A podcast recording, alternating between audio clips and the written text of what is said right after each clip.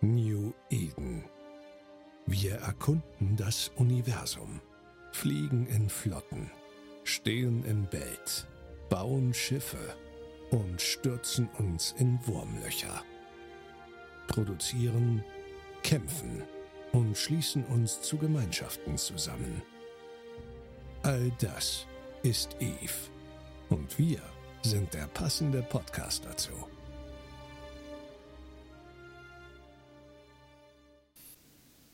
Ein ganz kurzer Nachtrag an dieser Stelle. Leider hatte die Aufnahme zwischenzeitlich etwas Schluckauf. Ich hoffe, das fällt nicht zu sehr ins Gewicht und möchte mich an der Stelle dafür trotzdem mal entschuldigen. Und jetzt viel Spaß mit der eigentlichen Folge. Du Exe? Ja, Alex? Wenn ich Dinge von A nach B transportieren möchte, wie kriege ich das am besten hin? Du lässt es rumschippern. Du meinst, ich soll das haulern lassen? Ja, richtig. Kannst du auch selbst machen. Gut, und wie das funktioniert und noch vieles weitere werden wir jetzt gleich besprechen. Denn herzlich willkommen zur, äh, jetzt habe ich wieder die Zahl vergessen, neunundfünfzigste. neunundfünfzigste. Folge des New Eden Podcasts. Und wie ihr schon gehört habt, der gute Hehl ist nämlich heute mal nicht dabei. Der hat sich quasi mal freigenommen. Und dafür ist der gute Exe heute bei mir. Hallihallo.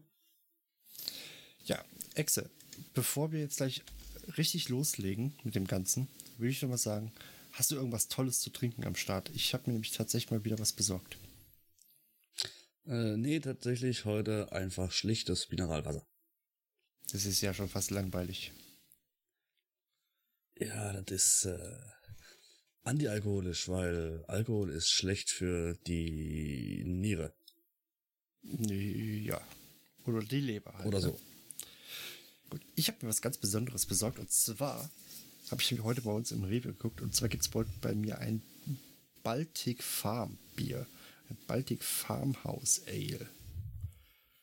Das sind diese, kennst du die Flaschen, die in dieser komischen Plas- äh, Papierverpackung sind?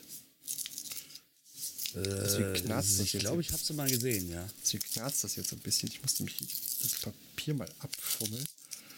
Aber in okay, dem mal Fall gucken, ist, so lange. Äh, aber in dem Fall ist es ja dann authentisch. Vor allem Dingen, das Zeug hat acht Komma fünf Prozent. Das heißt, das wird richtig lustig heute. Ja, da hatte ich, äh, du musst mal gucken, ob du an straffe Bier kommst aus Belgien. Habe ich aber außerhalb Belgiens noch nicht gesehen. Das hat irgendwie vierzehn Prozent. Okay. Ich glaube, das stärkste, was es in Deutschland, ah, so, jetzt ist auf. Ähm, das stärkste, was es in Deutschland gibt, sind, glaube ich, irgendwas mit zwanzig Prozent. Das sind dann wirklich diese, diese richtig harten Biere. Ja, ich glaube, das gibt es sogar in Frankfurt. Da habe ich mal irgendeine Kneipe gesehen, die wirbt mit dem stärksten Bier Deutschlands oder so. Okay. Es riecht aber auf jeden Fall sehr lecker. Dann lass es dir schmecken. Oh, es schmeckt sogar gut, richtig lecker. Vielleicht auch mal.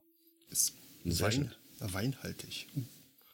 Weinhaltig? Hm. Jetzt wird es langsam doch ein bisschen eklig. Ja, die haben hier so, so, so einen Kreis hinten drauf. Ich mache nachher mal ein Foto, das hänge ich da mal mit ein.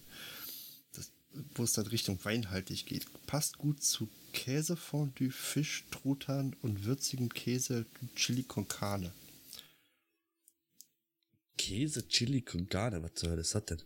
Ja, dazu soll das Bier besonders gut passen. Na dann. Na dann. Hm. Ich hoffe, das äh, hilft auch beim Trackern, denn darum soll es heute gehen. Und ähm, wir werden heute die Folge ein bisschen in zwei Teile aufbauen, hatte ich mir gedacht.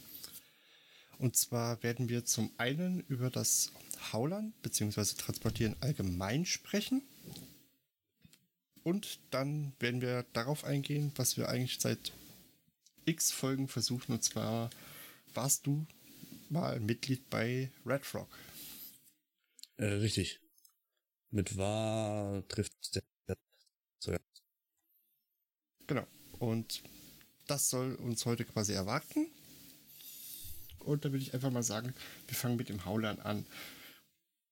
Ähm, Exe, was...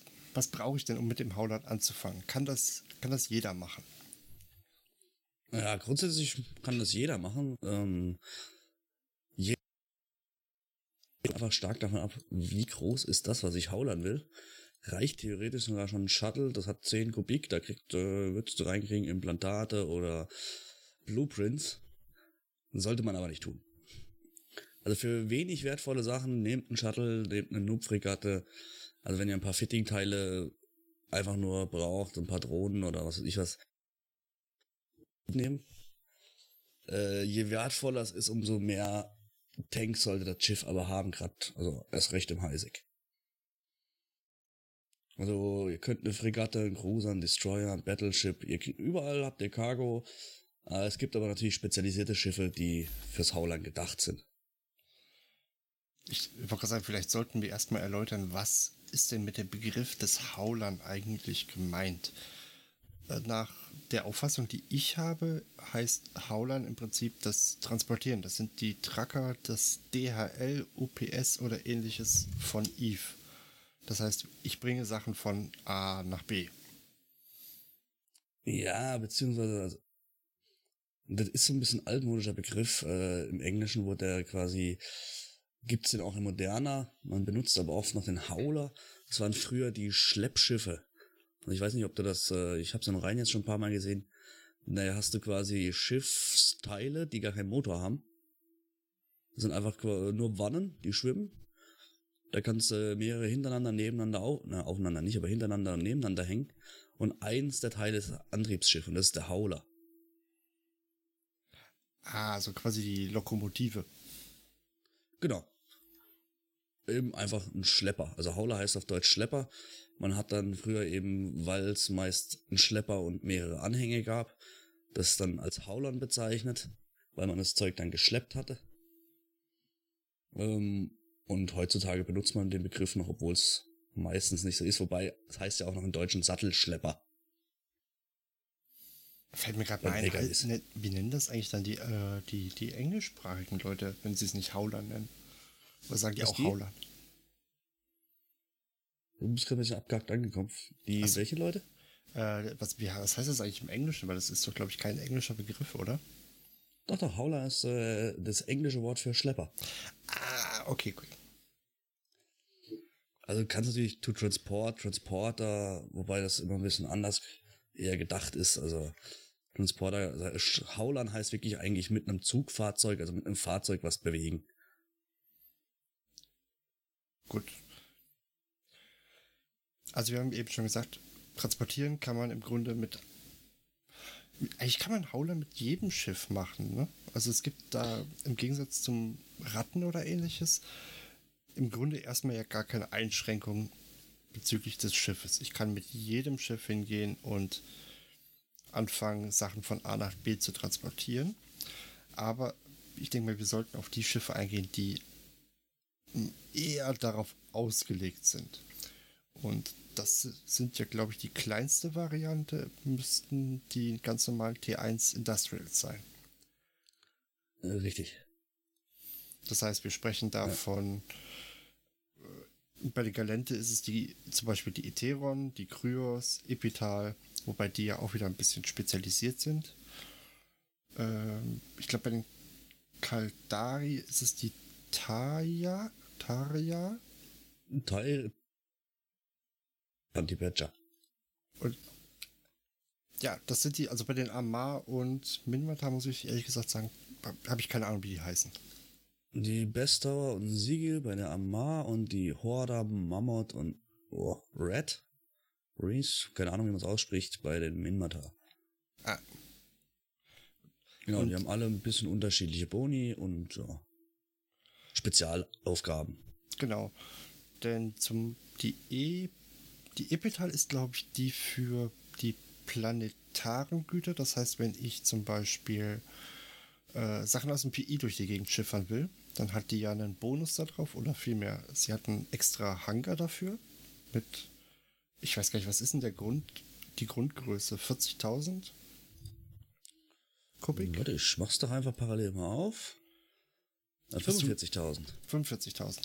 Ja, das ist ja, glaube ich, ein genau, bisschen skillabhängig, deswegen... Äh, Richtig, zehn Prozent Bonus noch pro Level, das heißt fünfundvierzig und wenn du fünfzig Prozent davon sind, hat zweiundzwanzigtausendfünfhundert on top, dann bist du bei siebenundsechzigtausendfünfhundert Kubik, die du maximal haben kannst.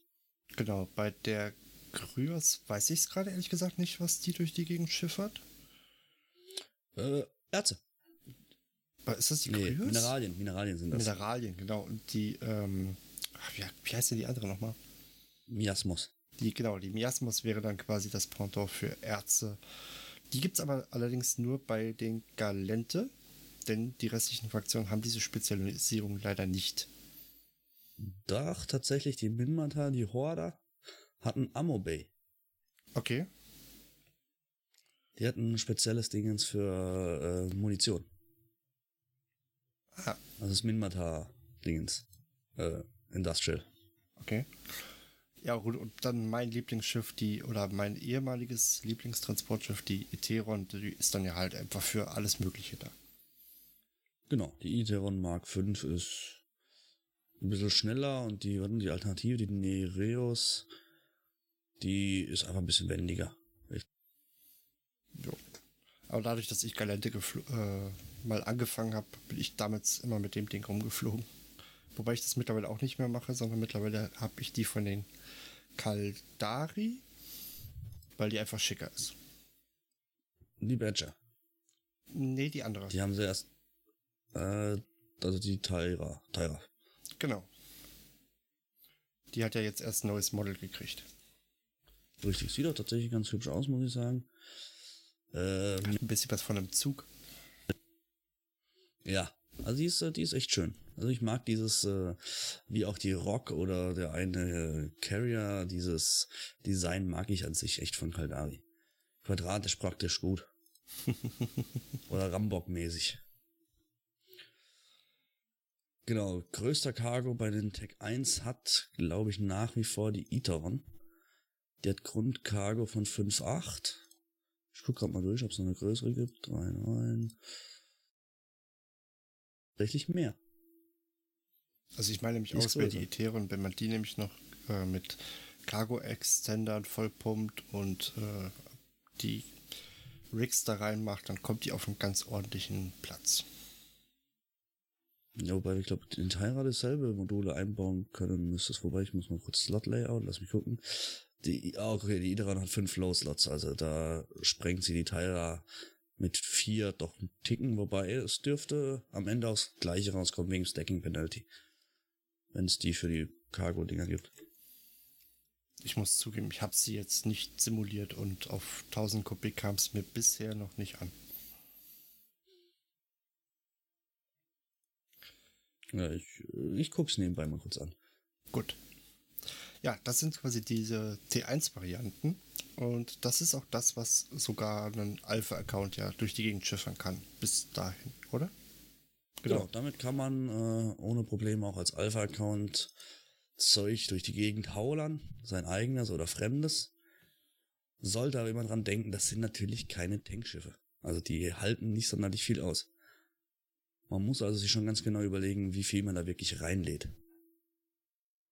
Und jetzt nicht vom Volumen, sondern vom Wert her. Ich glaube, mir wurde mal gesagt, äh, nicht mehr wie hundert Millionen in den T eins Schiffen. Ja, und das ist schon fast äh, echt. Also sagen wir so, bis hundert Millionen lohnt sich für die Ganker zum Beispiel, also kommen wir später, glaube ich, dazu, ja. Also lohnt es sich nicht, das Schiff mit so einem Highsec abzuschießen. Äh, also es lohnt sich schon, aber der Aufwand ist einfach zu groß für den Spaß. Weil potenziell droppt nur fünfzig Prozent, das heißt, du kriegst fünfzig raus, würdest aber trotz alledem weniger investieren, nur die Zeit ist den Leuten zu schade. Aber ab hundert Millionen überlegen die sich schon, ob sie es einfach gerade mitnehmen, weil es, wie gesagt, ich glaube, man braucht zwei oder drei Katalyst, dann ist so ein Ding weg. Ich glaube sogar teilweise weniger. Ja, je nach Status des Gebiets, des Systems. Genau. Dann gibt es die Möglichkeit, äh, die T zwei Varianten zu nehmen. Da sind ja dann die Blockade-Runner und die Cloaky-Hauler. Die kann man aber allerdings nicht mehr als Alpha nutzen, sondern dafür muss man durchaus den Omega-Status haben. Äh, richtig, man braucht einen Omega-Status und die haben auch ein sehr begrenztes Einsatzfeld, sagen wir es mal so. Die wirst du im Highsec eigentlich nicht wirklich benutzen.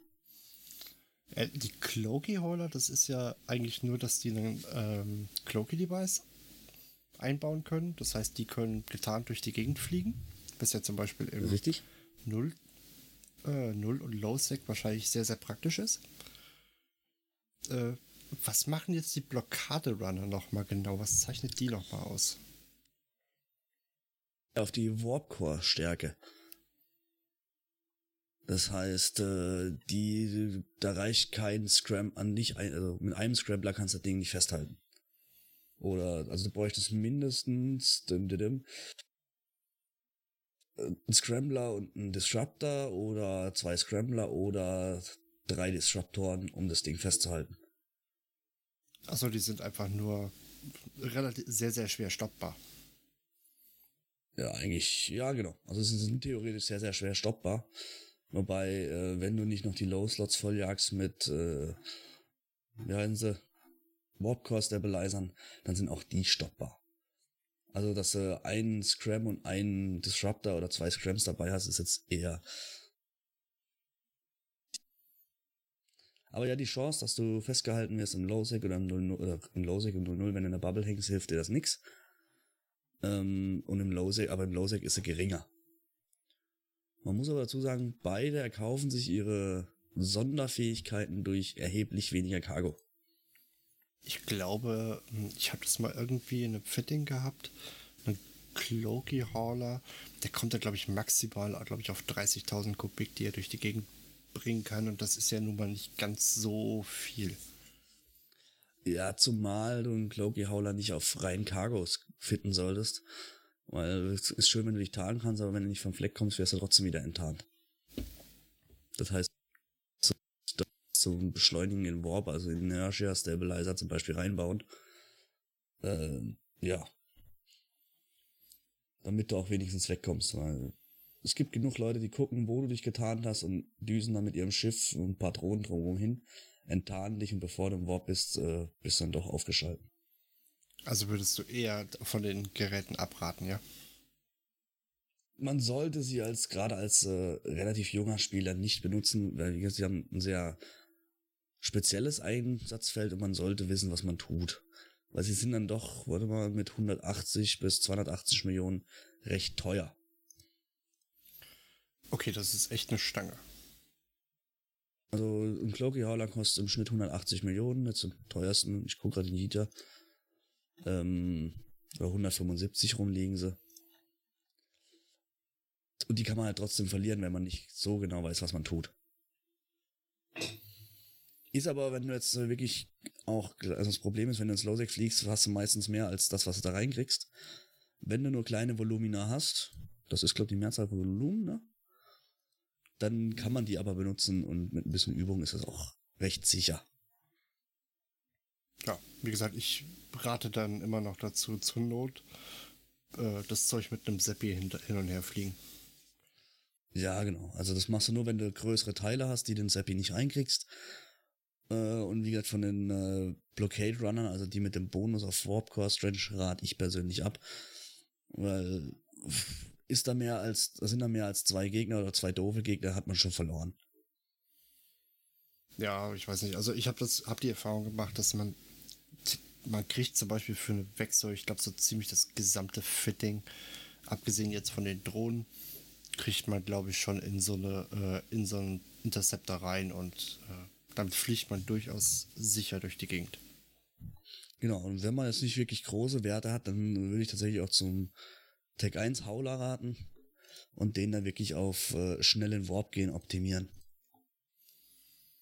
Dass der in, was weiß ich, drei, zwei, drei Sekunden, wenn du eine Gate-Cam landest, ist blöd, aber du kannst dann tatsächlich, äh, kommst recht gut durch und zusätzlich äh, gehen nicht viele Leute gerne einfach einen Tech eins Hauler an, wenn er sich jetzt nicht als richtig wertvoll erachtet, auch im Low, weil du Gate zu Gate und wenn man nicht gerade ein Criminal ist, dann helfen dir ja noch die Gate-Guns. Das heißt, es muss sich schon auch lohnen, dass man da drauf geht oder sich die Mühe macht, den jetzt versucht abzufangen. Ja.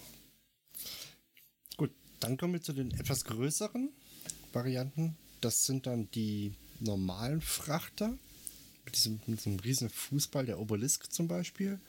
Ich, ich wollte gerade sagen die Archon, aber das ist ja nicht die ähm, Fenrir ist es, glaube ich, bei den Minmatar. Und jetzt mhm. müsst ihr mir doch mal helfen. Warte mal, ich suche gerade nochmal die Kategorie im Markt und finde sie tatsächlich nicht, ich Trottel. Unter, unter dem Jump-Frachter, damit du einfach im äh, Schiffsbaum guckst. Ah, genau. Die, die, für alle, die es interessiert, die landen unter Capital Ships. Liegt einfach daran, dass sie grundsätzlich Capital Ships sind, von der Größe her. Haben aber viele Restriktionen, die Capital Ships. Also, sie konnten auch vorher schon an jeder Station docken, als es Capital Ships noch nicht konnten. Ähm, haben bald eine recht große Masse. Also, Amarr ist es die Providence, Tech eins. Caldari die Charon. Gallente die Obelisk und Minmatar die Fenrir. Genau. Und die kriegt man ja zum Beispiel sogar so weit gefittet, dass, ich weiß, bei einer, also ich glaube, eine Obelisk oder ähnliches, die kriegst du so gefittet, dass die Dinger echt eine Million Kubik fassen. Also mit meinem Howlager, ja, mit meinem Howlager kriege ich die Charon auf eins Komma vier Millionen Kubik. Okay, dann sogar doch noch mehr. Aber das ist dann genau, wahrscheinlich. Das ist aber ein Papiertiger. Auch, ja, und wahrscheinlich ausgeskillt. Genau, das ist äh, komplett ausgeskillt mit äh, Fitting auf maximalem Cargo. Ähm, sollte man im normalen Alltag nicht verwenden, wenn man wirklich von A nach B geht. Ich habe die Variante tatsächlich immer nur an Mining-Abenden so verwendet. Das heißt, äh, mich ins Belt reingestellt und mit eins Komma vier Kubik kann man natürlich ewig da drin stehen und dann einfach kurz zur Station warpen, leer machen, wieder zurückwarpen. Genau, und da käme nämlich wahrscheinlich auch der Einsatz, ähm, entweder man stellt so ein Ding mit ins Belt, das heißt, ähm, man wirft einfach seine ganzen, oder mit den anderen Chars meint man, wirft seine Erze ab, sammelt das Ganze mit einer M T U und packt das direkt in so einen Frachter. Ja, beziehungsweise wenn es eine größere Fleet ist und nur dann lohnt es sich, hast du meist einen Orca dabei, die hat dann Tractor-Beams mit drauf. Genau, die Orca hätte ich nämlich jetzt gleich auch noch mit eingebunden, die gilt ja quasi auch, also ich nehme sie jetzt einfach mal mit dazu, denn teilweise sieht man ja auch, dass Leute mit einer Orca Sachen rumtransportieren. Genau, äh, habe ich tatsächlich eine Weile lang auch gemacht. Äh, der große Vorteil an der Orca ist der Fleet-Hangar, den die normalen Frachter nicht haben. Das heißt, eure Flottenmember, für die ihr diesen Fleet-Hangar freigeben könnt, im All das Zeug aus der Orca rausnehmen. Container machen muss. Ja. Wie gesagt, deswegen, ich hätte die jetzt auch so mehr oder weniger noch mit zu diesen Frachtern halt eben dazugezählt. Auch wenn es eigentlich... Ja, diesen oh, Mehrzweckschiff. Das Haupt, der Hauptzweck ist natürlich, äh, die Flotte unterstützen und von der Erz ranziehen und einlagern. Man kann sie auch zum Transport nehmen, verliert dann aber halt den Boost. Deswegen nimmt man gerne noch ein zweites Schiff, das dann das Erz wegfördert. Genau. Ja, und dann sind wir fast durch mit den ganzen Schiffen, denn dann kommt nur noch die Königsdisziplin und das sind ja quasi dann die Sprungfrachter. Nein, das tatsächlich haben wir noch eine vergessen. Ist mir aufgefallen. Ein Frachter, der ein bisschen aus der Reihe springt, die Bowhead. Äh, ich glaube, den Namen habe ich jetzt mal gehört, sagt mir aber jetzt spontan nichts. Die Bowhead ist ein Tech eins Frachter von ähm, der O R, also der Uh, Outer, Ex- no, Outer Ring Exploration oder Excavation oder wie sie auch immer recht die heißen. Warte mal, die heißen von den Du musst von den das mal wiederholen, du hast einen leichten Aussetzer. Okay, also die Bowhead ist der Frachter der Outer Ring Excavations, der Industrial Corp in Eve, der größten quasi. Und die ist darauf spezialisiert, Schiffe zu transportieren. Okay. Und zwar zusammengebaute. Da kriegt man jetzt auch nicht unendlich viel Schiffe rein. Ich muss, ich wüsste sogar gar nicht so genau warum, obwohl doch, also eins Komma sechs Millionen Kubik, plus pro Level nochmal fünf Prozent obendrauf, macht fünfundzwanzig Prozent, ja, also knapp zwei Millionen Kubik an Schiffen kriegt man da rein. Jetzt für diejenigen, die sich fragen, warum macht man es nicht einen normalen Frachter? Man kann, sich, man kann keine zusammengebauten Schiffe für sich selbst in einem Frachter transportieren, so. Da gibt's noch ein paar Einschränkungen dazu. Genau, dann kommt die Bowhead erlaubt das eben. Genau. Aber ich glaube, so eine Bowhead ist auch relativ selten, oder? Ja, weil es einfach ein wesentlich, also A, dass man wirklich komplette Schiffe transportiert, das benutzen hauptsächlich die Incursion Runner. Aber man kann auch über einen Workaround zusammengebaute Schiffe in einem normalen Frachter transportieren. Gut. Das kann einfach, du gibst dein Schiff einem Altcharakter oder einem anderen Charakter von dir oder sagst deinem Freund, er soll dir einen Transportvertrag erstellen mit dem Schiff und dann wird das Schiff in einen Container gepackt und dann passt das plötzlich doch in den Frachter. Ja, ansonsten zum Schifftransport kann man ja auch immer noch einen Carrier benutzen, allerdings ja nicht im Low- und Highsec. Im Low-Sec geht das, nur im Highsec nicht. Ah, okay, stimmt. Ja. Gut. Ja, aber die Bowhead, wie gesagt, wenn jemand wirklich sagt, ich äh, ziehe oft mit Sack und Pack um und habe viele zusammengebaute Schiffe mit Rigs, dann äh, ist auch die Bowhead eine Alternative. Jo. Gut. Dann kommen wir jetzt zu den Sprungfrachtern. Die Königsdisziplin des Transportierens quasi. Ja. Genau. Funktionieren was? Wie Frachter. Achso, willst du? Dann mach du. Dann stell dir erstmal die Frage, dann beantworte ich sie. Achso, nee, das war eine Erklärung von mir, die du dann verbessern kannst. Okay, dann erklär du mal. Gut, also der Sprungfrachter. Die Sprungfrachter sind, wie du gerade schon angedeutet hast, im Grunde nichts anderes wie die normalen Frachter auf, auch. Haben allerdings, glaube ich, nicht ganz so viel Laderaum. Ich glaube, da passt ein bisschen weniger rein. Ich glaube, die kriegst du nicht auf die Millionen gefittet. Ja. Gut. Im Schnitt vierhundert, also man sagt so vierhundertfünfunddreißigtausend Kubik. Genau. Und sinnvoll. Und das Besondere an den Schiffen ist einfach, dass sie diesen Sprungantrieb nutzen können, den man zum Beispiel auch von Carrier-Schiffen kennt. Das heißt, man hat einen Alt, stellt irgendwo einen Cyno auf. Also was heißt nicht irgendwo, sondern natürlich in in Reichweite. Man und im Zielgebiet? Und im Zielgebiet, ja, Richtung Zielgebiet und halt eben in Reichweite macht einen Cyno auf und dann kann man mit diesem Sprungfrachter wahrscheinlich eine ganze Ecke an Systemen überspringen und sich so den Weg natürlich um einiges verkürzen. Ich glaube, das funktioniert allerdings auch nicht im Highsec. Äh. Also man kann im Highsec kein Cyno aufmachen. Das heißt, man kann da auch nicht hinspringen, aber aus dem Highsec rausspringen funktioniert. Ah, gut. Also wie gesagt, und das ist einfach dieses, man kann sich mit den Dingern vergleichsweise sicher durchs ähm, Null- und Low-Sec-Gebiet bewegen. Sofern genau. Man, glaube ich, immer, ich glaube, die können auch nur an Fortisas oder ähnliches docken. Nein, die können an jeder Station docken. Doch, an jeder? Sogar an Astraos oder an den äh, Industrial-Komplexen. Äh, okay, die können an allem docken, die haben die gleichen Dockingrechte wie normale Frachter. Und tatsächlich ist es, wenn man weiß, was man tut, quasi hundert Prozent sicher, wenn man nicht gerade an eine Zitadelle springt, wo einem dann plötzlich die Rechte entzogen werden, man steht da und kann doch nie mehr docken. Ja gut, das, äh, das sollte man sowieso nicht tun, also von daher. Genau, aber wenn man weiß, wie man die Sprünge zu machen hat, dann ist man quasi sicher. Genau. Also das ist, glaube ich, mit, äh, abgesehen vom Asset Safety, der ja ein Zeug äh, f- für zwei Prozent Kosten dann ins Low-Sec transportiert, ist es, glaube ich, die sicherste Variante, sein Zeug durch die Gegend zu schiffern. Genau, man muss natürlich dazu sagen, jeder Sprung kostet Geld. Weil genau. Man braucht für den Sprung Treibstoff. Und äh, wenn man auf maximale Reichweite mit perfekten Skills springt, dann legt man da schon fast fünfzig Millionen pro Sprung hin.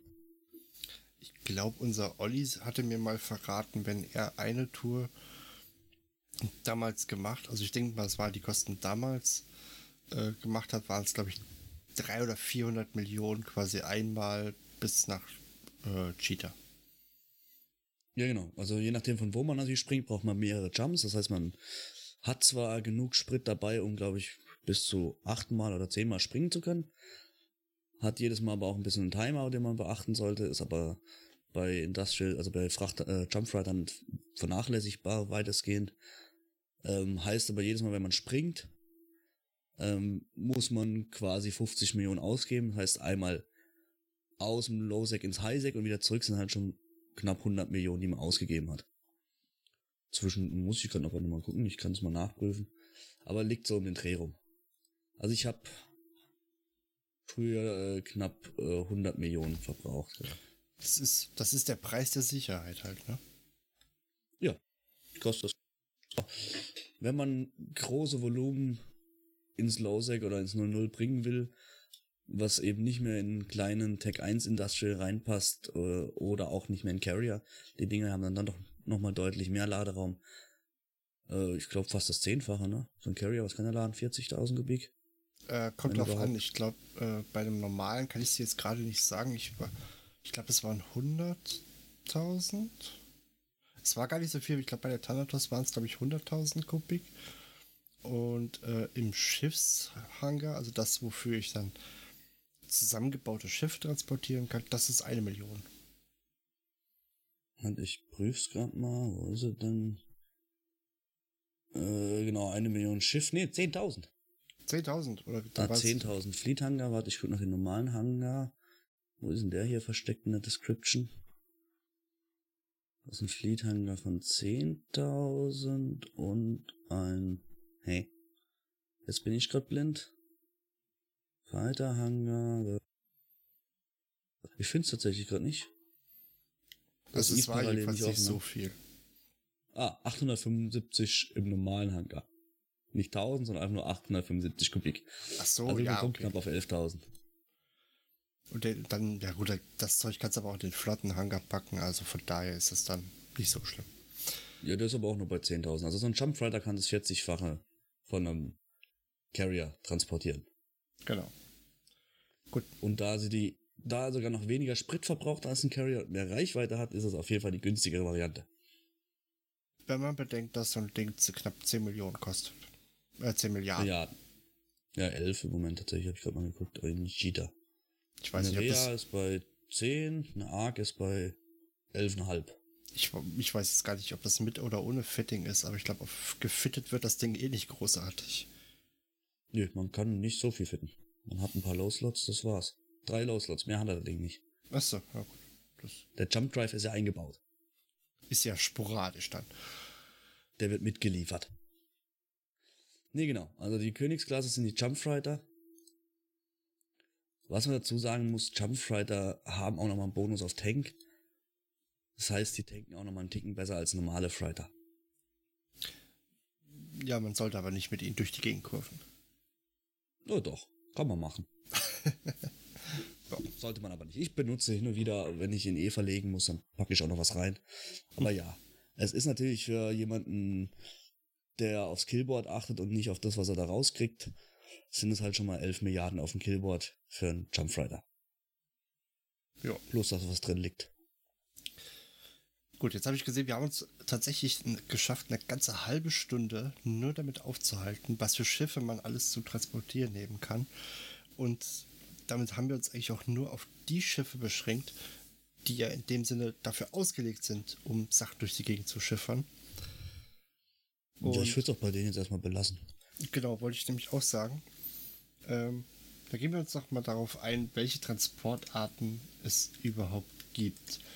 Wir haben eben schon ein bisschen angesprochen, es gibt verschiedene Sorten von Hangars, die, die man benutzen kann.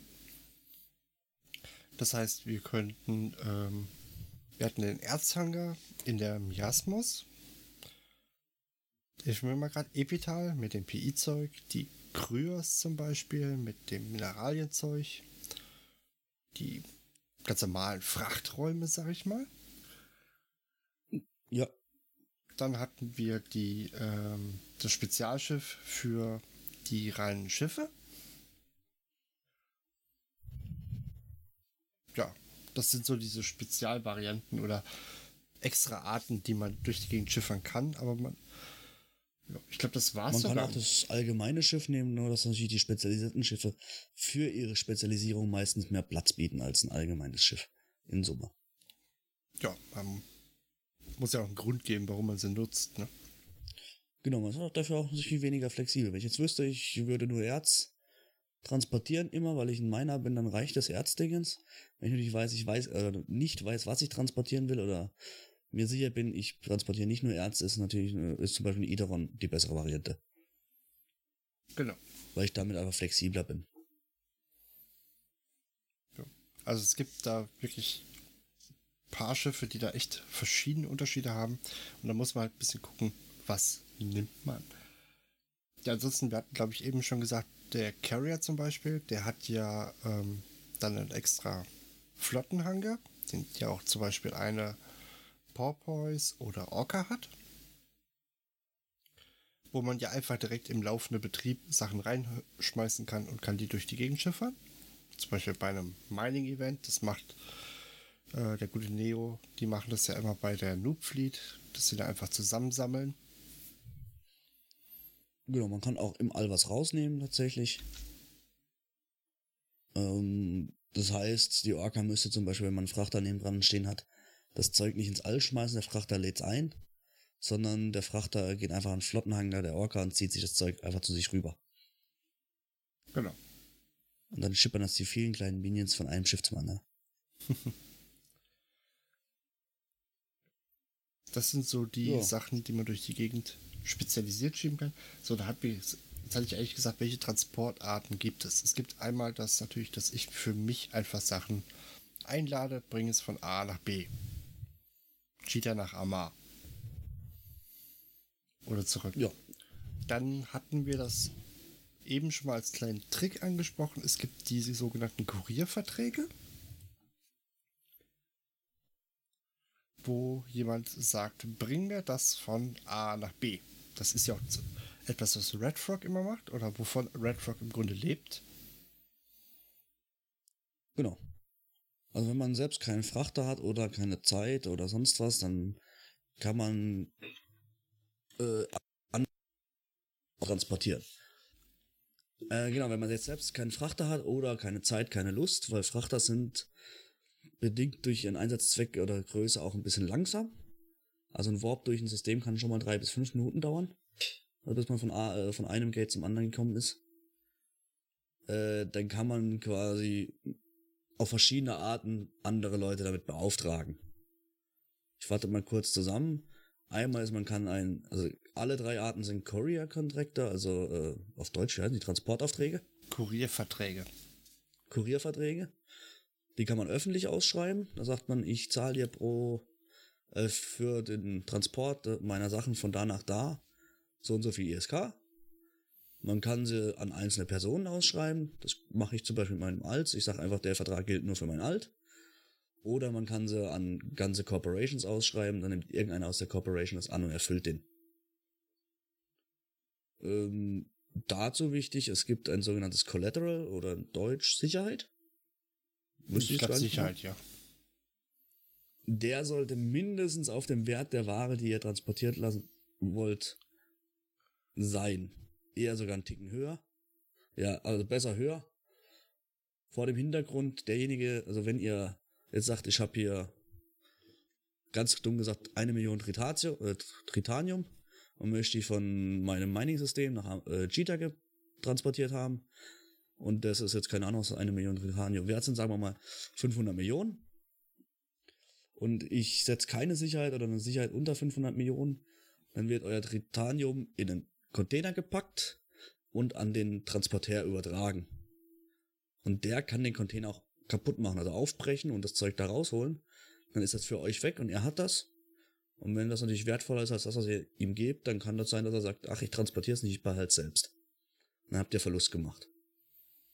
Also, warte mal, das hatte ich mir letztens, hatte ich mich das in mich echt gefragt gehabt. Das heißt, ich kann so ein Ding echt einfach aufreißen und das Zeug durchaus rausnehmen und behalten. Ja, tatsächlich kann man. Dann ist ohne halt der, der Vertrag ist, glaube ich, dann gelöscht, aber das, das Ding ist jetzt mir. Der Vertrag ist, warte mal, jetzt muss ich kurz überlegen. Ich glaube, er ist nicht mal fehlgeschlagen, sondern er bleibt einfach offen. Man setzt bei einem Transportvertrag eine Dauer. Genau, man kann ihn nicht mehr abschließen. Ein Transportvertrag hat eine maximale Dauer. Also man sagt, wie lange ist es gültig, bis ihn jemand annimmt. Und wenn er angenommen ist, wie lange hat er Zeit, das zu transportieren. Und wenn er diese Zeit überschreitet, dann passiert erstmal gar nichts. Dann überlegen, sage ich jetzt, der hat verkackt und sagt, der Auftrag ist fehlgeschlagen, dann kriegt ihr eure Sicherheit. Die musste er bei Vertragsannahme überweisen. Das heißt, er hatte die Kohle bar auf dem Konto, hat die dann an, ich glaube, die S C C, also die, oder S T C, also die Trading Corporation Aufsicht übernimmt dann, wenn ihr jetzt sagt, Collateral fünfhundert Millionen, dann verschwinden vom Transporteur oder von dem, der es annimmt, fünfhundert Millionen von seinem Konto. Liefert er euch die Ware ab, kriegt er die fünfhundert Millionen automatisch zurück. überschreitet er die Zeit oder meistens liegt in Zeitüberschreitung. Ähm, und ihr sagt, der Vertrag ist fehlgeschlagen, kriegt ihr die fünfhundert Millionen. Ja. Da gibt's ja tatsächlich Leute, die sollen damit Schabernack treiben. Ja, das ist tatsächlich so. Also man kann das Ding zu niedrig setzen, dann klaut, also es gibt Leute, die gucken einfach die öffentlichen Transportverträge durch und überlegen sich, lohnt sich das, was da drin ist. Weil man sieht das, soweit ich weiß, sieht man es in den Verträgen vorher schon. Ja, sieht man vorher schon. Also wenn ihr einen Vertrag erstellt, dann sieht der Transporteur auch vorher, was ihr transportiert haben wollt. Und kann dann natürlich, wenn er feststellt, oh, das lohnt sich, äh, da ist, ich soll was Wertvolles transportieren, als ihr an Sicherheit wollt, dann ähm, kann er auch beschließen, er klaut euch das. Also gut überlegen, wen oder wie stellt ihr den Vertrag ein und vor allen Dingen, wenn, macht's echt so, dass ihr die Versicherung höher macht wie den eigentlichen Wert. Ah nee, ich sehe gerade, man sieht's vorher doch nicht. Stimmt, das äh, wurde mal... Ich glaub, das, äh, man konnte glaub, es früher per A P I abrufen, ist inzwischen aber nicht mehr der Fall. Ich glaube, das ist so, dass man, ähm, wenn man ihn angenommen hat, kann man in den Container reingucken. Dann sieht man rein in den Container, genau. Oder das, was passiert, auch wenn es äh, eigentlich heißt, äh, öffne nie den Kofferraum, ne? Transporter und so. Ganz wichtig, öffnet immer den Kofferraum. Meinst du? Schließen, ihr bietet den Service an, nehmt den Vertrag an, öffnet den Kofferraum und guckt erstmal, wie wertvoll der, das Zeug ist, was ihr da drin habt. Weil es gibt tatsächlich Leute, die sagen, äh, ich setze eine Sicherheit fünf Millionen und hauen euch da Zeug für vier Milliarden rein. Und dann solltet ihr ganz anders fliegen, wenn ihr das Zeug, also wenn ihr es dann nicht behalten wollt und sagt, danke für den Gewinn, sondern sagt, ich bin eine ehrliche Haut und ihr wollt die vier Milliarden transportieren, solltet ihr das ganz anders tun als bei fünfhundert Millionen. Ich glaube, man sollte sich aber eher überlegen, behalte ich die vier Milliarden, wenn ich vier Millionen dafür bezahlt habe? Ich glaube eher andersrum. Oder fünfhundert Millionen. Ja, es kommt drauf an. Also wir kommen nachher noch mal zu Red Frog. Da ist das absolut verboten. Okay. Also reingucken oder also, was? Doch, nee, reingucken ist erlaubt. Aber es ist absolut verboten, einen Kundenauftrag nicht zu erfüllen. Okay. Also wenn da einer eine Sicherheit von einer Million fordert und dann lädt da zwanzig Milliarden rein und ich nehme den Auftrag an, dann werden diese Ware geflogen. Wenn ich als normal, kommen wir später zu, aber ich, genau. Ich, es gucken, es gibt so einen Ehrenkodex bei manchen. Wir müssen mal gucken, ob wir das noch schaffen oder ob wir das mal in eine separate Folge auslagern müssen, da wir schon bei zweiundvierzig Minuten sind. Hm, geht aber schnell. Ich wollte sagen, ich hätte auch nicht gedacht, dass das Ganze so lange dauert. Ja, wir haben die Schiffe recht lange behandelt. Ja, festgequatscht. Genau, also wie gesagt, aber dann bleiben wir einfach mal bei dem Thema. Ihr könnt eben Selbsttransport anbieten, wenn ihr einen Frachter fliegen könnt. Ihr könnt Transport in Anspruch nehmen, öffentliche. Die sind meist günstiger als von Red Frog, Push X und aller. Genau, also entweder ihr fliegt, äh, ihr fliegt Aufträge für andere oder beauftragt andere über öffentliche Verträge oder bekannte Transport-Corporations wie Red Frog Freight oder Push X. Öffentliche Verträge sind dabei meist günstiger, da die Erfolgswahrscheinlichkeit geringer und die Geschwindigkeit langsamer. Also bei dem öffentlichen Vertrag, den stellt ihr ein und hofft, dass ihn jemand annimmt. Bei Red Frog, Push X und Co. wird euch garantiert, dass euer Vertrag im Normalfall innerhalb von, warte mal, was steht da? Ich glaube achtundvierzig Stunden erfüllt wird. Ich glaube, da gibt es auch Abstufungen mittlerweile, oder? Es gibt äh Es gibt noch Rush-Contracts bei den Anbietern. Genau, aber ich würde sagen, das machen wir dann tatsächlich in der äh, Red Frog-Folge. Ja, oder Red Frog, Push X und Co-Folge. Genau, also ich würde sagen, da machen wir tatsächlich eine neue Folge draus. Tut mir jetzt leid für die Leute, die sich äh, gefreut haben, dass wir endlich es schaffen, über Red Frog zu reden. Aber naja. Ja, Holland ist an sich ein recht langweiliger Job, aber man kann viel drüber sprechen.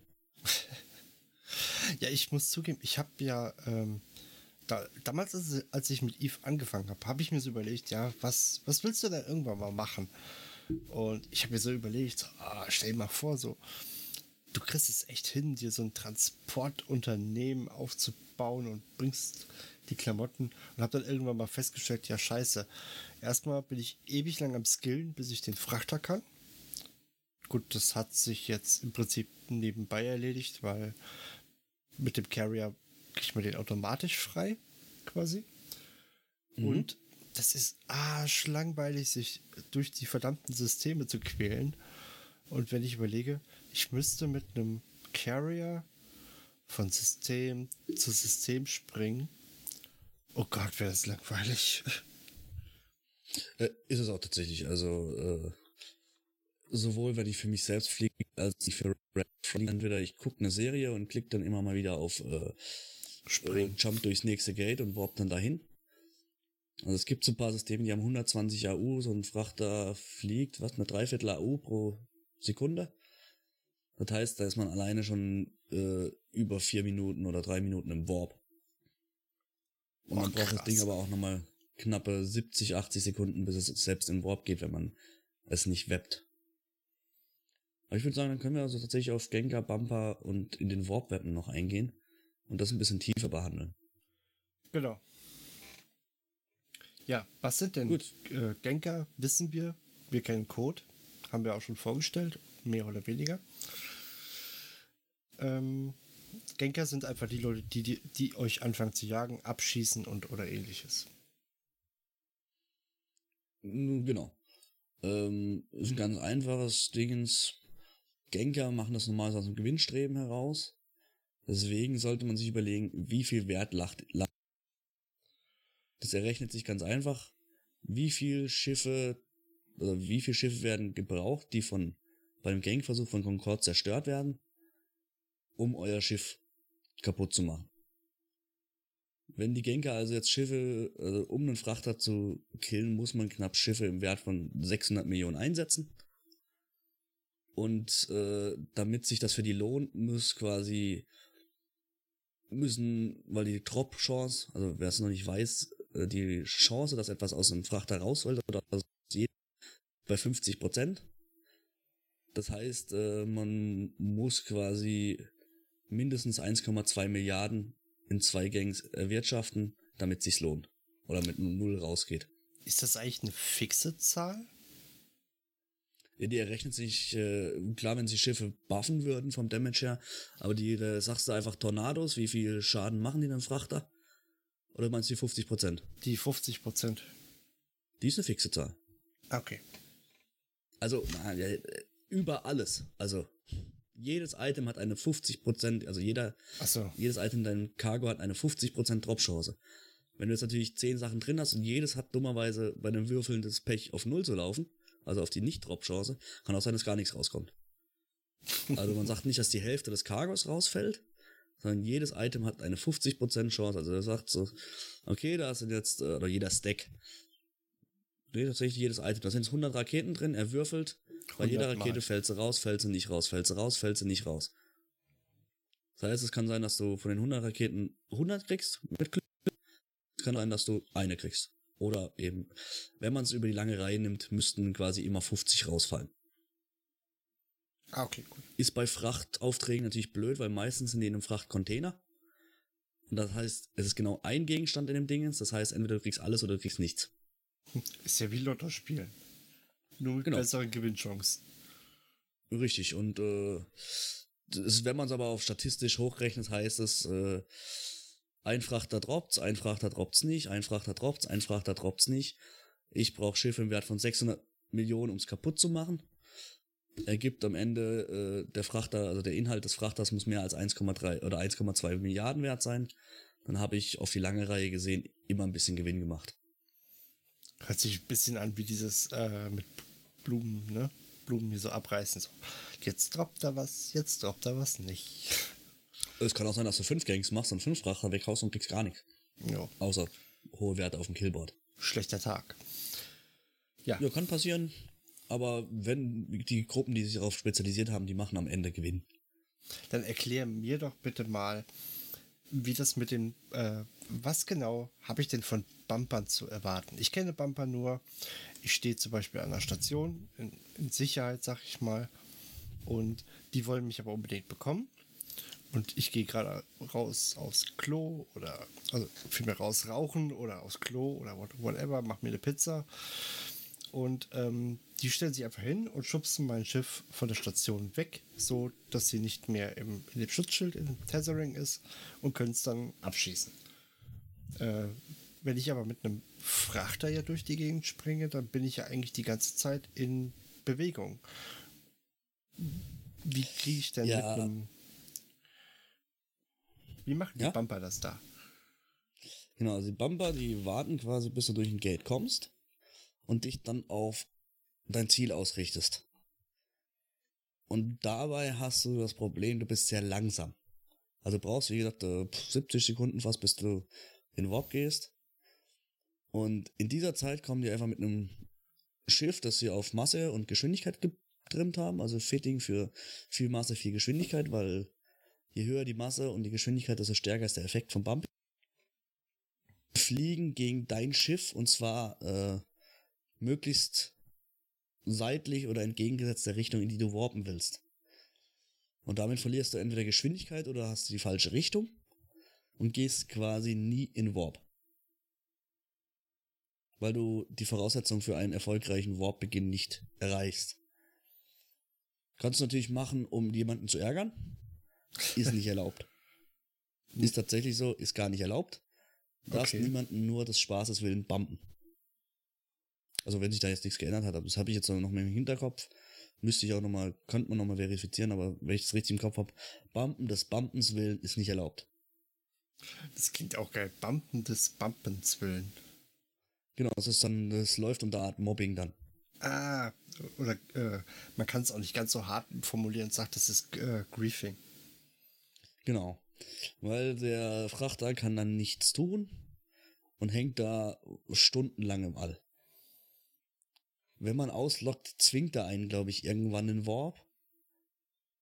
Aber ich weiß nicht, wie lange die Zeitdauer da ist. Es sind, glaube ich, immer noch die fünfzehn Minuten Lock-Off-Timer. Irgendwie sowas. Ähm, der Hauptgrund, warum man als Frachterpilot ge- äh, gebumpt wird, ist das Ganking. Man springt durch das Gate durch, aus, man wird gescannt.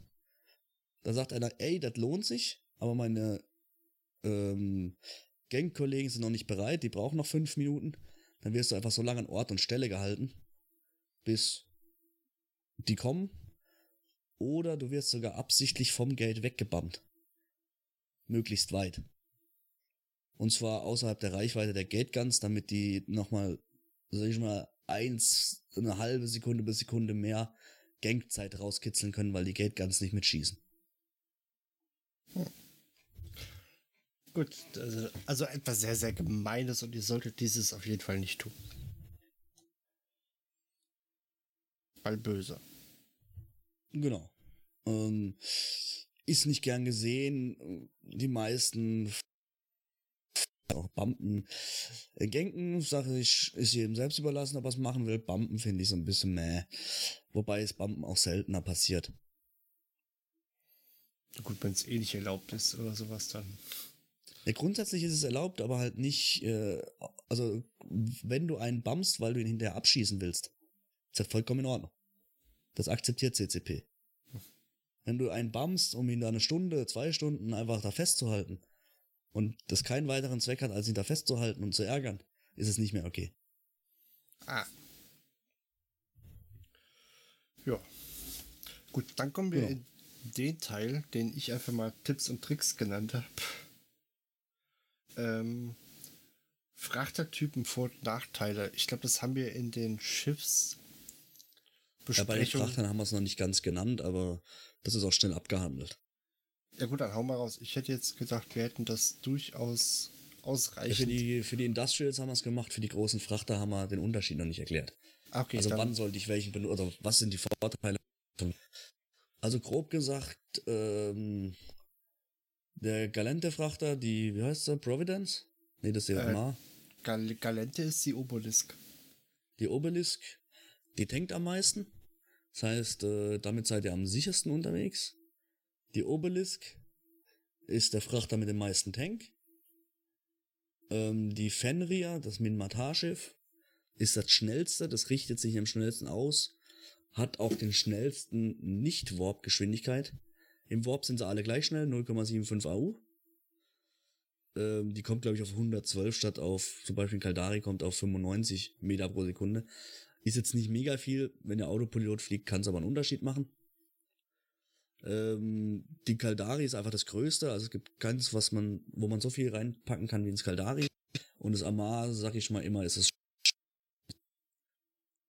die Providence. Nein, die Amar ist eine Mischung aus allem, also kann, ist in keiner Richtung wirklich perfekt, aber sie tankt ein bisschen besser als die Minmatar und Caldari Variante, sie hat ein bisschen mehr Cargo als die Minmatar Gallente Variante.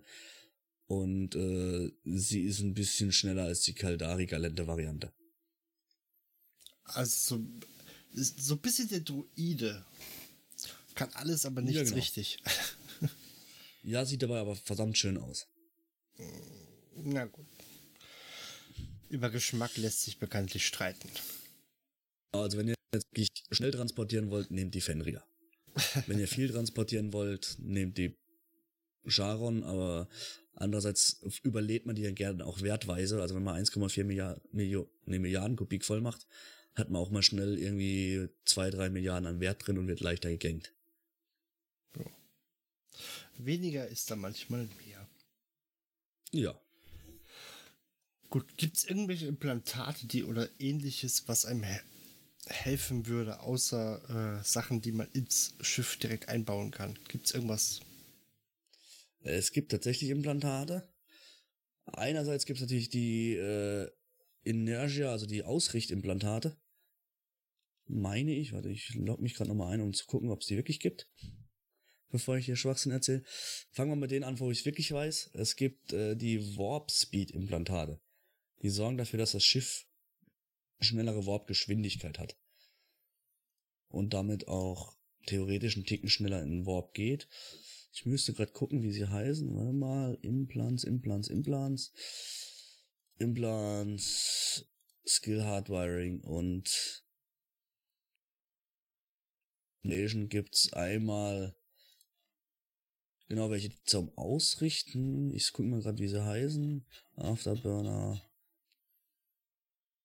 Genau, die Navigation sind es zum Beispiel. Ähm, Skills, die das machen.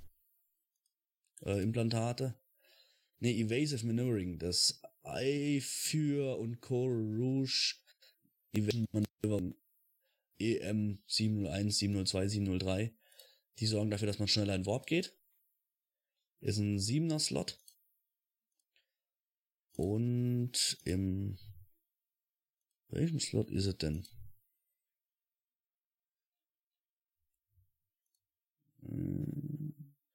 Das ist es nicht. Es gibt nämlich richtig teure, die laufen auch nicht unter Skill Hardwiring, sondern sind wie die, ist ein High-Grade-Set und heißt Ascendancy. Also High-Grade und Low-Grade Ascendancy macht im kompletten Set, glaube ich, nochmal vierzig Prozent mehr Warp-Speed, also statt null Komma fünfundsiebzig A U kommt der so bis eins Komma zwei, eins Komma drei. Das heißt, ihr werdet, wenn ihr aktiv fliegt, doch einen guten Ticken schneller unterwegs. Sind also aber auch entsprechend teuer. Also wenn man sagt, ich bin ein spezialisierter Hauler, macht das Sinn, aber allein das ganze Set dürfte mehrere Milliarden kosten. Okay, also für die Freizeitleute eher nichts. Genau, also wenn man nur nebenbei haulert, nein. Also gut. Das Einser kostet, also Alpha sind zweihundert plus, ich gucke nochmal, zweihundertfünfzig, also vierhundertfünfzig plus dreihundertvierzig macht siebenhundertneunzig.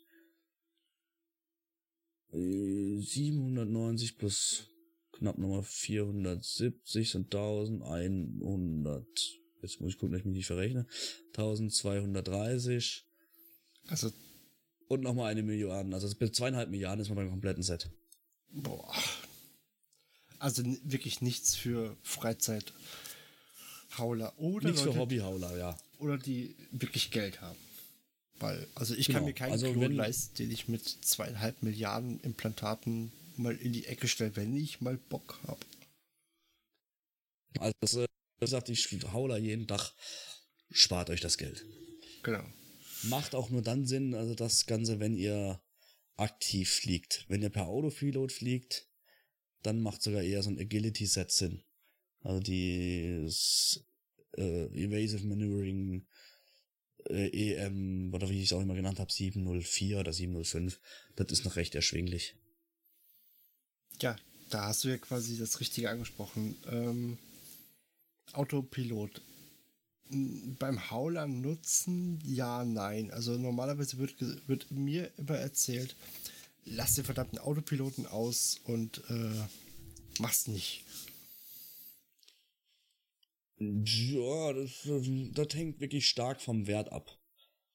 Also wenn ihr jetzt, äh, sag ich mal, unter eins bis anderthalb Milliarden an Wert habt, könnt ihr es tun. Ihr seid dann natürlich für Genker leichter verfolgbar, leichter angreifbar. Sie haben viel mehr Zeit, euch zu genken, weil ihr kommt fünfzehn Kilometer vom Gate raus und im Schnitt hundert Meter pro Sekunde. Das heißt tausend, also ein Kilometer in äh, zehn Sekunden. Bei fünfzehn Kilometer seid ihr hundertfünfzig Sekunden dann vom nach dem Warp bis zum Gate unterwegs. Macht also nochmal zweieinhalb Minuten, in der jemand gemütlich euch ausscannen und genken könnte. Seid ihr wertvoll unterwegs? Es gibt ein paar Verrückte, die laden auch sechs bis zehn bis fünfzehn bis fünfundzwanzig Milliarden in Frachter. Dann tut das nicht. Und man muss natürlich dazu sagen, zweieinhalb Minuten allein, bis ihr vom Warp in Gates, am Gate seid. Dann nochmal eine Minute, bis ihr im Warp seid.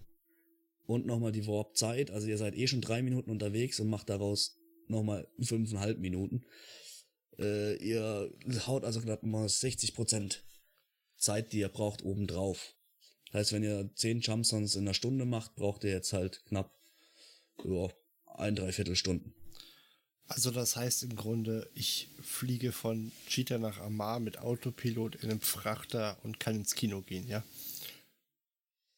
Ja, was ich tatsächlich meine, ist, äh, ich habe geguckt, dass ich Aufträge mit möglichst vielen Jumps annehme, weil man nach Jump bezahlt wurde. Ähm, bin morgens, wenn ich aufgestanden bin, habe ich quasi den Auftrag angenommen, habe das Ding auf Autopilot gestellt, bin zur Arbeit, wenn ich zurückkam, war er da, habe abgegeben, habe den nächsten angenommen, Autopilot angemacht, gekocht, gegessen, mit dem anderen Char gezockt, anderes Spiel gezockt, kurz bevor ich ins Bett bin, abgegeben, neuen angenommen, über Nacht den auch fliegen lassen. Das heißt, man hat dann am Tag einfach drei Aufträge gemacht und kam dann so auf siebzig bis hundert Millionen Einnahmen. Ist okay. Jetzt nicht der Mega-Gewinn, aber für gar nichts tun ist es gut. Ja, wenn man dann mal abgesehen von der Stromrechnung, die man dann hat, ne? Ja, also wahrscheinlich ist der Strom teurer. Genau. Geht aber ums Prinzip, ums Spielgefühl. Ich habe was getan im Spiel. Äh, eigentlich nicht. Ja, aber ich habe mir meine I S K in-game verdient. Ich habe für den gesparten Strom Plexe kaufen. Ja, genau. Wahrscheinlich kannst du dir von dem gesparten Strom sogar mehr Plexe kaufen, wie das, was du eingenommen hast. Vermutlich, ja, aber... Why not? Kann man trotzdem machen. Gut. Ich habe jetzt noch aufgeschrieben, Webber und Scouts. Ich glaube, das ist aber eher für, wenn ich im Nullsec was transportiere und nicht im Highsec. Jein. Also Webber und Scouts. Also Webber ist natürlich eine super Möglichkeit, wenn man es eilig hat. Ähm, und die also Scout ist im Nullsec eher, also im Highsec setzt man weniger Scouts ein, oder beziehungsweise der Webber ist gleichzeitig der Scout, weil er eigentlich keine Gefahr hat. Ähm, aber gerade wenn ich mal über, also wir hatten es ja von Red Frog, dass man da, dass es Leute gibt, die klatschen einfach zu viel Wert rein und man grundsätzlich sagt, man stellt alles transportiert, ähm, dann werden da auch mal Webber als benutzt, um das Risiko zu minimieren. Weil das Zeitfenster für einen erfolgreichen Angriff sinkt dann quasi auf fast null. Im Gegenzug fliegt man sehr aktiv und kann nicht nebenbei Frachter fliegen. Gut, das Prinzip des Webbers müsstest du einem allerdings erklären. Ich glaube, Scout, äh, ich gehe jetzt einfach mal davon aus, brauchen wir nicht erklären, was ein Scout ist. Äh, genau, der Scout guckt einfach, was ist vor mir, fertig. Genau. Der Webber ist, äh, kann ich kurz erklären, wenn du willst, oder sollten wir, was hast du tatsächlich recht, der Webber, also es gibt den Webifier, das ist ein Modul, das bremst ein Schiff runter. Und zwar die maximale Geschwindigkeit. Wenn man sich jetzt die Warp-Mechanik anguckt, ist es recht einfach. Du brauchst drei, um Warp zu gehen. Ähm, und du beschleunigst immer quasi auf volle Geschwindigkeit in x Sekunden.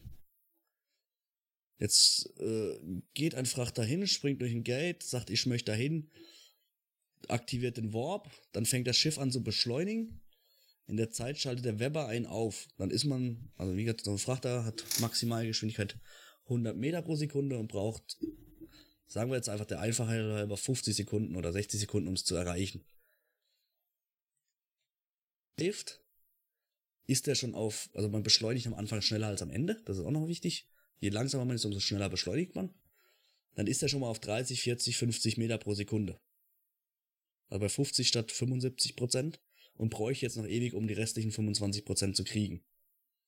Jetzt kommt der Webber und erhöht, äh, versenkt aber deine Maximalgeschwindigkeit. Und der Web aktiviert den Webber auf und sagt, deine Maximalgeschwindigkeit liegt nur noch bei fünfzig Prozent von dem, was du normalerweise hast. Jetzt bist du aber schon auf vierzig, fünfzig Meter pro Sekunde und dein Schiff kann plötzlich nur noch fünfzig Meter pro Sekunde. Und damit hast du die Schwelle zum in Warp gehen sofort erreicht. Ah. Man bremst ein, um schneller zu werden. Genau. So man, bremst die, also man verringert die Maximalgeschwindigkeit, um den Anteil, also um das Verhältnis der aktuellen Geschwindigkeit zur Maximalgeschwindigkeit zu deinen Gunsten zu verändern. Aha. Da gibt es eine ganz wichtige Einschränkung, das funktioniert nur nach einem Gate-Jump. Okay. Weil im Normalfall muss dein Schiff nicht nur die Geschwindigkeit haben, sondern auch die Richtung.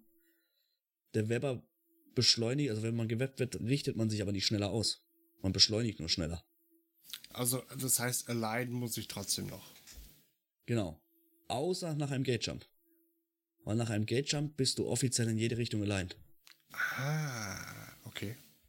Also du stehst quasi da und deswegen ist es wurscht, egal wo du hin willst, weil du bist eh in die Richtung ausgerichtet. Du siehst zwar in der, im All dein Schiff, also auch getarnt, mhm. in irgendeine Richtung gucken. Aber das ist nur eine Anzeige, für den Server hast du keine Richtung. Sondern die Richtung wird dann festgelegt, wenn du dein Ziel auswählst und du hast sofort diese Richtung. Mm, gut zu wissen. Deswegen, wenn man mal einen Frachter webbt, also ich rate jedem mal, stellt euch irgendwo zwischen Cheetah und Amar und sucht so Leute oder an die bekannten Gangs-Systeme wie Uedama und Co. Und beobachtet mal, wenn ein Frachter in den Warp gewebbt wird, der geht seitlich in den Warp. Ich glaube, das, also ich habe das ähm, teilweise bei meinem äh, Carrier schon gesehen, wenn ich dann mal von äh, Side zu Side springe, dann kommt mir das manchmal auch so vor, der, der richtet sich aus und dann ist er so leicht noch in seinem, in seinem Drift drin und springt aber schon. Genau. Und beim Frachter in Warp-Webben ist das noch extremer, also kannst du tatsächlich auch mit neunzig Grad Winkel in den Warp gehen. Das heißt, du rückwärts. Siehst den Charon, die quer in...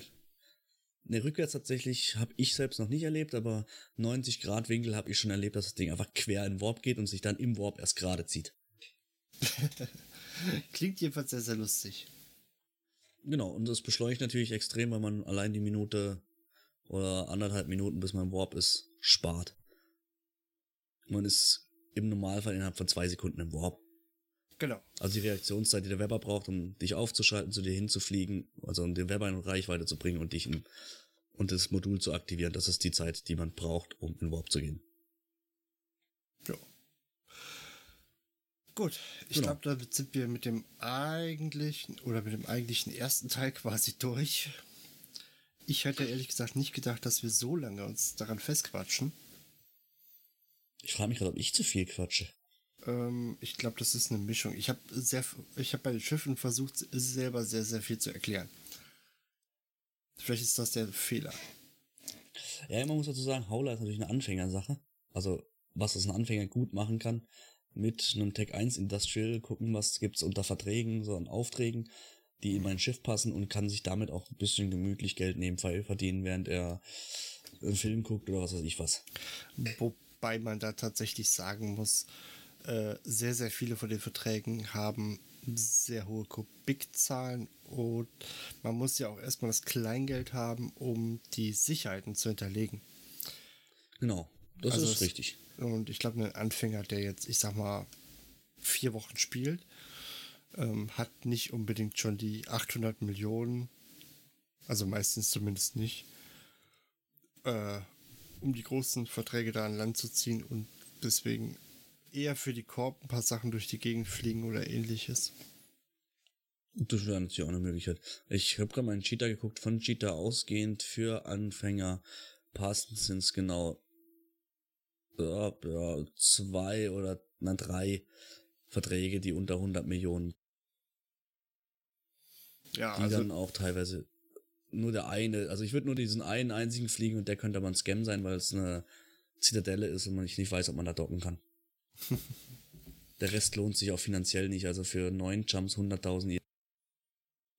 Also wenn, wenn man Spaß dran hat, kann man das durchaus mal machen. Aber ich glaube, am Anfang äh, wirklich das, was damit verdient, wird man leider nicht. Nee, befürchte ich leider auch. Also kann man sich zum Spaß geben, aber sollte man ja eigentlich nicht tun. Ja. Gut, ich würde sagen, wie gesagt, wir haben uns total verquatscht. Das ist, ähm, wir knacken jetzt schon die Stunde. Und ich würde ja. sagen, wir treffen uns einfach nochmal, um die Red Frog-Folge aufzunehmen.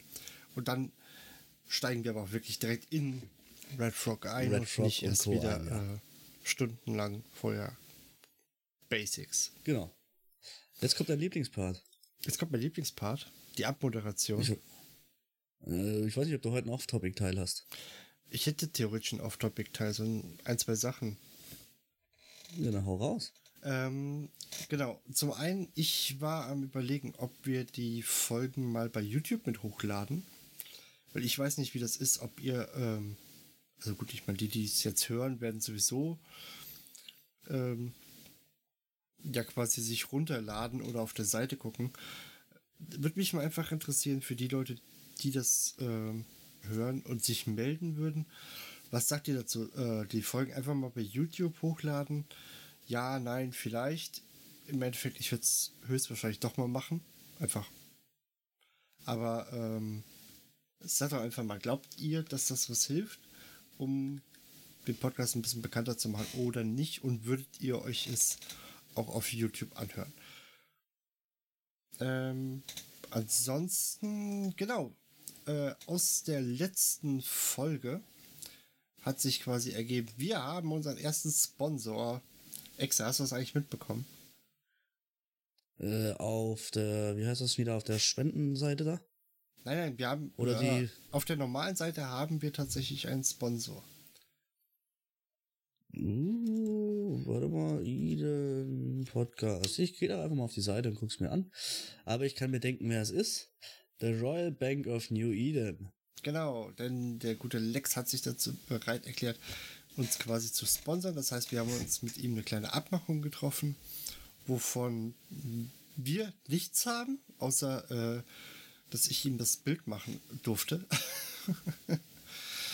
Ja, und so aber, sieht's auch aus. Aber ihr werdet definitiv was davon haben, aber dazu gibt es dann später mal in späteren Folgen mehr. Müssen ja noch ein bisschen Überraschung lassen, oder?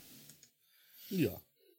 Genau. Und ansonsten, äh, ich glaube, das mit dem ganzen Discord-Umgebau haben wir die letzten, letztes Mal schon erklärt.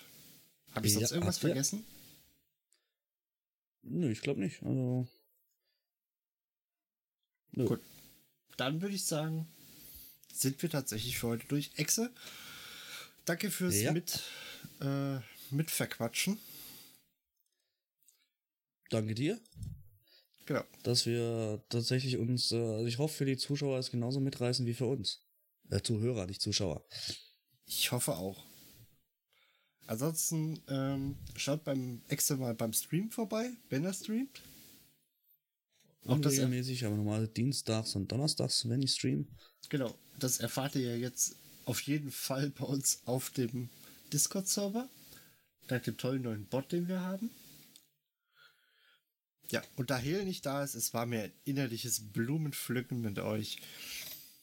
Ich wünsche euch was. Äh, ich glaube, ich hätte auch Lust, dich dafür zu erwürgen. Verdammt!